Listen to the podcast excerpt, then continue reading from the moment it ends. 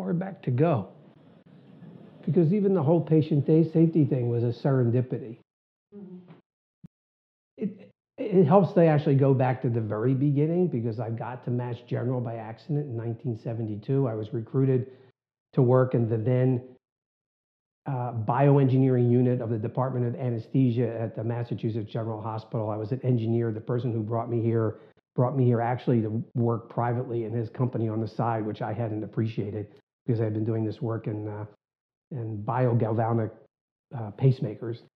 Uh, so I was in this group not knowing exactly what I was supposed to do, and I, was really fortunate to be with this incredible team of people, and uh, including uh, uh, Ron Newbower, a Harvard MIT trained physicist, engineer, and Rennie Meyer, an anesthesiologist who was a fellow, an anesthesia fellow, uh, and Ed Trautman, who was a student at MIT. And that was a team and a few other people.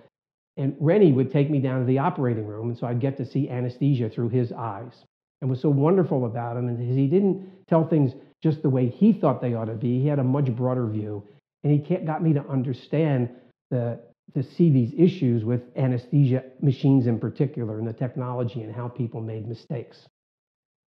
And our group started to think about that. Could we build an anesthesia machine that uh, was more mistake proof?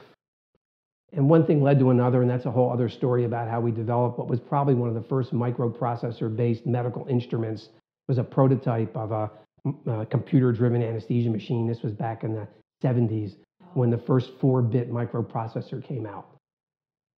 Uh, so this is the kind of thing I was thinking about. And what happened was I, I was invited to a Halloween party.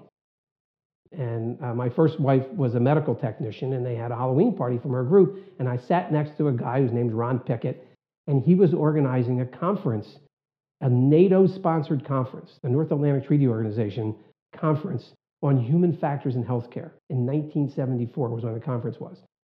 And we were sitting around carving pumpkins. And I remember I was dressed as a birthday present. It was just one of these magnets with a box wrapped up. Uh, and I must have taken it off to carve the pumpkin. And, and he asked me what I did. I told him the story, what I was working on. And he said, geez, that's a great story. Would you like to come and present at this conference about this work about errors with anesthesia machines? And I thought, wow, that'd be really cool. I'd never, I'm not sure I'd been out of the country even. Uh, and it's a really important piece about leadership. So I went to the chairman of the department Richard J. Kitz, who since has become a close friend and colleague. And then he was my boss. Uh, and I told him about this, and I don't know how he did it, how he found the money, but somehow he found the money for me to go to, to Lisbon to be part of this conference. And there I presented a talk on the anesthesia machine and accident waiting to happen. And like many things, the title was Ron's idea. He just brilliant guy, full of ideas. Uh, and I gave this talk, and there was a guy in the audience named Mel Rudolph. He worked for the American Institutes for Research, AIR. It's a human factors company. And they were built on the critical incident technique developed by John Flanagan back the 30s and 40s to study what, how people did their jobs, not just how they made mistakes, but what went right. It was how you uh, define what somebody does for their job. But they also used it to learn how to how pilots made errors in cockpits, and this was responsible for redesigning cockpits to prevent pilot error. So I learned about the critical incident technique. This, he came up to me, this Mel came up to me after the talk and said, boy, you have a great laboratory to study this. Did you ever hear of the critical incident technique? I said, no. And one thing led to another, and got some grants from the, the state-sponsored insurance company and a couple other places. We hired an interviewer, and we started to study errors in anesthesia. And that's how I got into the patient safety business. We thought it was about errors with technology and equipment.